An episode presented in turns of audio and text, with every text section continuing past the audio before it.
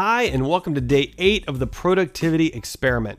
Today, we're working on mindsets because what we think about productivity and the beliefs that we have about work are going to affect how productive we are. You'll have to come up with your own mindsets, but for now, I'll share with you three of mine. Number one, never use the word busy. I think busyness is like a goldfish that grows to the size of its bowl. It will overflow and fill every nook and cranny of your life if you let it. Number two, do less stuff. 20% of the work that we do produces 80% of the results. I want to focus on the 20% that matters and less on the other stuff. Number three, think first. Planning happens before execution. If you're doing this course, you're already doing planning, and that's a good thing. We're thinking first so we can do more and do better.